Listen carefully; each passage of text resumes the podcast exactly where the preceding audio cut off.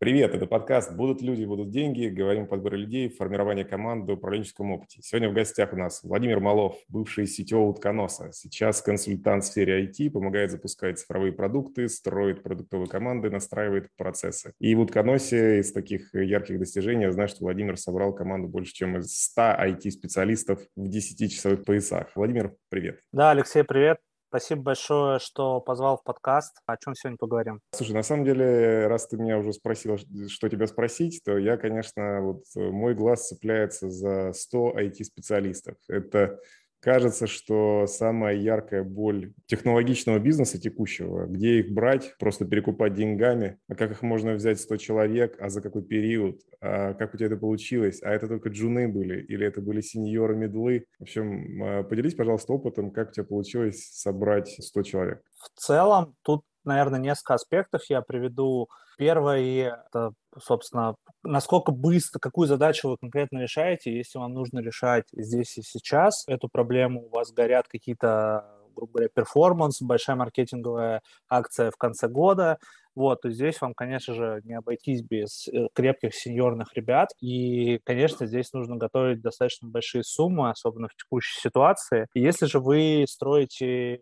долгосрочный бизнес, вы понимаете, что через несколько лет или через год у вас будет приниматься решение с помощью данных, у вас будет куча цифровых продуктов и команд, то здесь я вам советую выстраивать воронку некоторую. Да, безусловно, у вас должен быть крепкий костяк, который не убежит от вас. Вы должны очень четко работать с мотивацией этого костяка, да, не только деньгами, но и опционами какими-то, еще различными инструментами, о них очень много написано в интернете, и обязательно работать, вот, продолжать, окей, наняли сеньоров, давайте нанимать медлов, наняли медлов, давайте набирать джунов, наняли джунов, давайте строить стажировки, потому что я вот лично разгоняю тезис, что любая компания, она через пять лет, она либо будет существовать, и она будет цифровой, либо ее не будет совсем.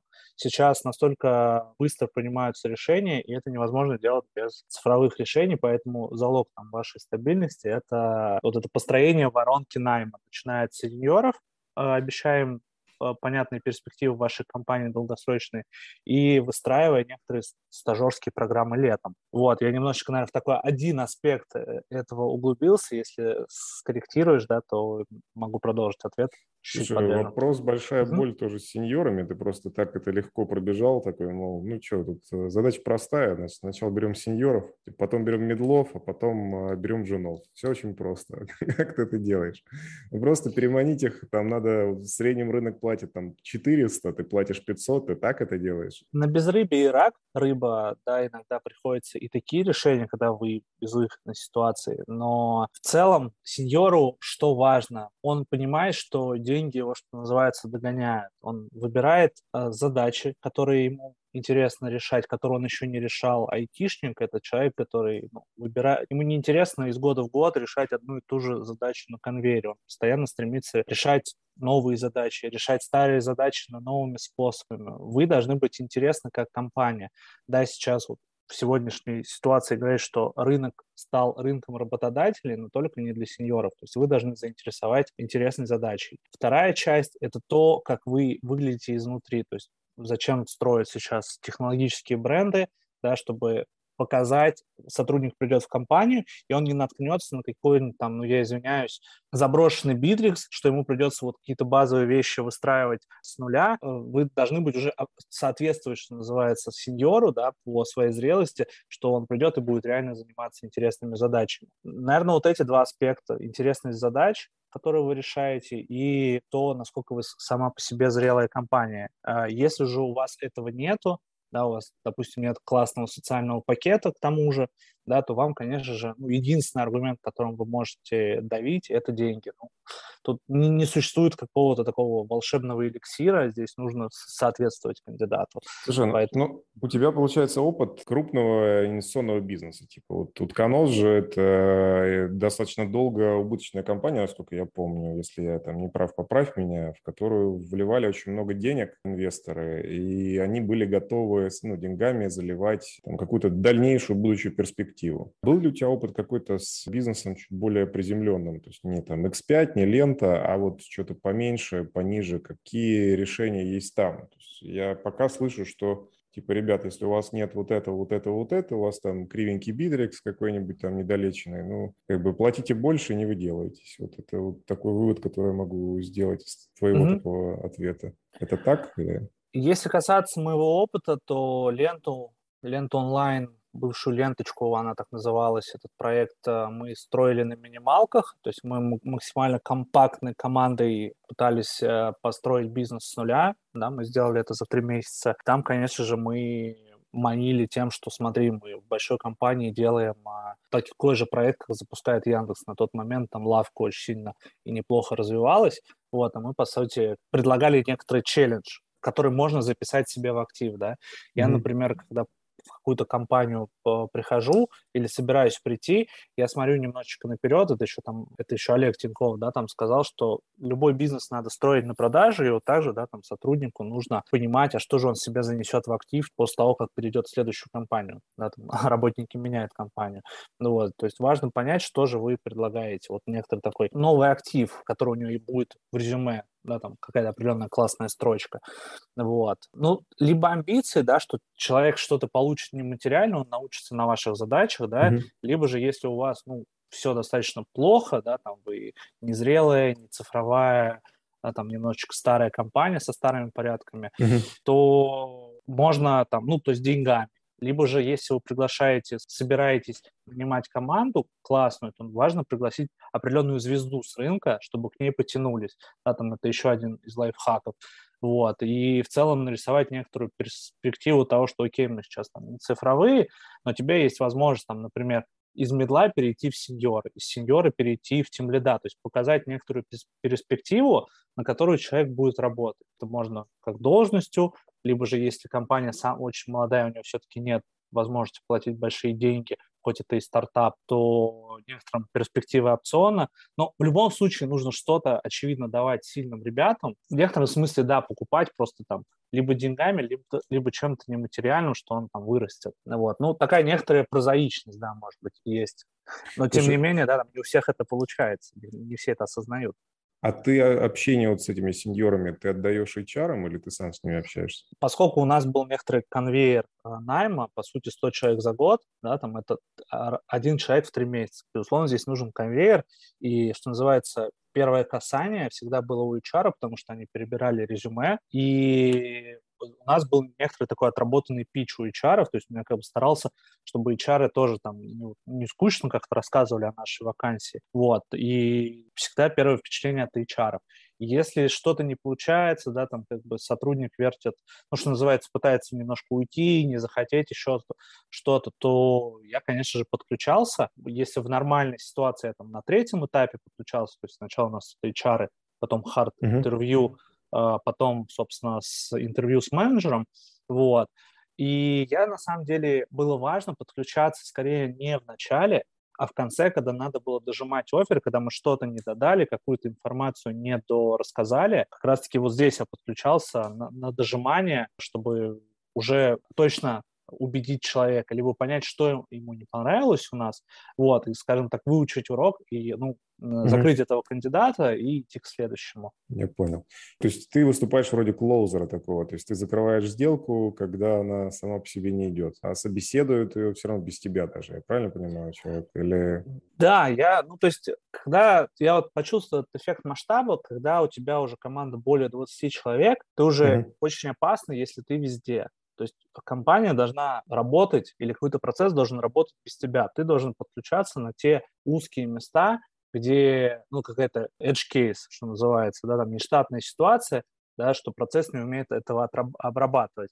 Вот. И если ты вот от и до, ну, ты представь, сто человек, да, там раз в три дня, ну, как бы связки, связки устанут столько разговаривать, столько продавать. Ну и мне кажется, что через полгода это уже даже будет не продажа, а что-то, ну, просто... си ти о есть чем позаниматься, кроме найма. Это один там, ну, это важная штука. People first всегда. но это не, не единственная обязанность, которую должен вести си ти о при таком огромном найме. То есть я старался это строить без себя, без участия собственного, и подключался, когда кандидат был действительно интересный, когда я очень хотел его в команде, и всегда кандидату было приятно, да, там, что как бы, мы показываем, что мы его ценим, тем, что дополнительные какие-то интервью, смотрим, ковыряем, копаем. Подскажи, пожалуйста, про стажировки. Ты рассказал, что ты вот в конце аккуратно закончил вот этого стартового такого тоже питча, mm-hmm. что ты организуешь стажировки, там, летние, нелетние для джунов. Как вы это делали? Как у, вас, как у тебя это выглядит? Как ты это делаешь? Я это уже начал делать не от Утконоса, а в таким, по некоторым, что называется, бизнесовым соображениям, да, поскольку я помогаю собирать команды, где-то у меня на аутсорсе, ну, где-то я немножко аутсорсом занимаюсь, да, и я смотрю талантливую молодежь, да, там, просматриваю Headhunter, понимаю, что вот там классный парень, который, там, ну, кандидат, который, например, сейчас переходит только на второй курс института, да, там уже закончил какой-нибудь Яндекс.Практикум, значит, он да, проактивный, с ним надо пообщаться, вот, это как пример. Вот, и я его начинаю встраивать на задачки. Для меня ребята, стажеры, да, они, главный критерий для меня, это если я им объяснил один раз, и у, меня, у них начало получаться, и мне нужно объяснять второй раз. Для меня это всегда знак качества по кандидату, я начинаю вкладывать в таких ребят, вот, это и классно, что я заказчику даю горящие глаза, да, там, а... и он начинает, да, там, как бы без каких-то, что называется, огромных аппетитов вот на этом взаимном обмене, что ему дают задачу, он набирается опытом, в обмен он дает энергию, да, там, и решает задачи, и таким образом, да, там, я начинаю набирать молодежь, то есть некоторый такой конвейер ребят, который, окей, сегодня он стажер, через полгода он джуниор, да, там через год он начинает менторить новых джунов и новых э, стажеров, вот, и у тебя получается замкнутый цикл, ну, по, по найму, да, то есть ты таким образом вот этот конвейер людей, которые, по сути, и образуют всю компанию, коллектив, это ты становишься в этом смысле неуязвим, да, там, как бы ты не сожалеешь от того, что у тебя уходят самые-самые там ключевые люди. Ты, ну, ты постоянно выстраиваешь так, что у тебя компания, команда, mm-hmm. она самовоспроизводится вот на этом конвейере. Я только в начале этого пути, я вижу в этом большой смысл, потому что достаточно часто наблюдал, как команды или проекты, они загибались от того, что уходили ключевые игроки или же очень долго не могли нанять. Да, то есть некоторые склонны видеть в компаниях какую-то работающую систему. Я же склонен видеть, что компания вообще может существовать только тогда, когда в ней комфортно людям, они на своих местах. Это только тогда это и есть компания. Иначе все это как бы достаточно хрупко, если думаешь, мол, написанный код — это и есть главный актив компании. Как Слушай, а подскажи, где ты берешь эти пачки соискателей? Как они у тебя появляются? Как они к тебе приходят? Это что, это обычный Headhunter или ты как-то с вузами работаешь, что ты делаешь? Пока это обычный серчинг по Headhunter'у. Да, там некоторый такой ритуал, что сидишь, просто отсматриваешь, что происходит на рынке, вот, кидаешь тем же эйч ар, слушай, смотри, вот, классный товарищ, нужно рассмотреть его, вот, плюс я замечал такую особенность, что молодые тимлиды или молодые руководители, они стараются, ну, то есть, таким, мне нужен самый лучший, и все тут, да, то есть они не готовы вкладываться, и вот они там три-четыре месяца, они сидят и ждут, когда придет тот самый суженый. Я же избрал несколько другую стратегию, я лучше возьму там, условно, человека с меньшей позиции, вложу в него немножечко, вот, он у меня начнет щелкать действительно классные задачи достаточно быстро, да, там, за полгода, вот, и я таким образом себе за- закрою вакансию. В некотором смысле это похоже на спортивный менеджмент, на самом деле очень много пересечений именно вот со спортивным скаутингом, когда ребят там отбирают с самого начала, да, там, с, со школьной скамьи, там, подписывают некоторые обязательства, и все, и начинают их вести. Я вот эти же принципы, мне кажется, они точно так же работают в ай ти, да и не только в ай ти, мне кажется, в любой конкурентной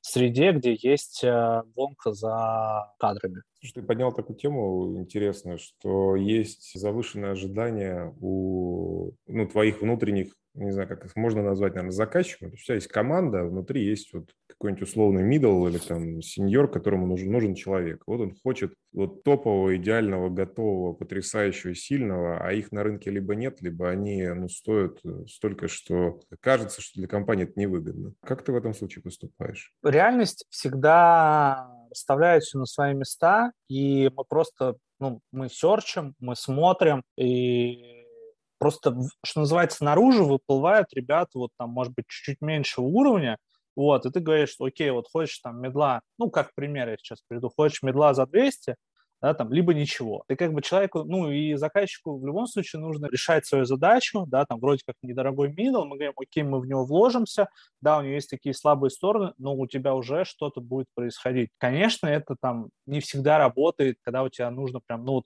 какой-то супер диптеч, да, проект, где, ну, реально нужны золотые головы, но в восьмидесяти, даже восемьдесят пять процентов случаев нужны хорошие рядовые специалисты, которые умеют выполнять задачи, работают четко, без каких-то пропаж, без вот этих творческих отпусков.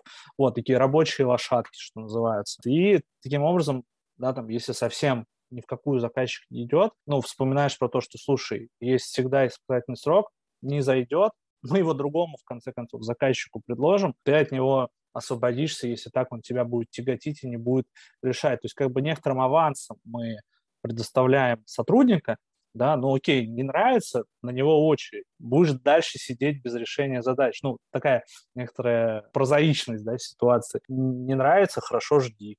Да, будешь потом объяснять своим же заказчикам, почему у тебя задачи не делаются. Как-то так. Иной раз, когда ты подбираешь какую-то дорогую звезду, потом начинается, ой, а чего-то он дорогой, а точно он ли он будет, а, не... а вдруг он нам не подойдет. Да? Вот лучше, лучше попробовать ошибиться, чем вот искать вот того самого суженого вот, к себе в команду. Найдешь ты этого суженого, он потом все равно через год, полтора-два уйдет. Проще уметь на потоке людей решать задачи свои. А можешь сказать немножко абсолютных цифр, если это не является секретом? Какой объем стажеров ты выводил и сколько у тебя оставалось? И как это, какие цифры вообще нормальные? Ну, например, смотри, вот столько а... смотрели, вот столько прошло, вот столько взяли на стажировку, столько осталось, столько из них там стали там, джунами или кем-нибудь. Ну, смотри, как я говорю, со стажером я уже начал работать после Утконоса. Вот, у меня сейчас там буквально, по-моему, два-три стажера, которые щелкают задачки, я им помогаю, раскачиваю их. Мне очень нравится их энтузиазм. В Утконосе это назывались ребята-джуны, да, там порядка там, десять-пятнадцать джунов, что ли, мы взяли, я сейчас могу врать, да, откровенно.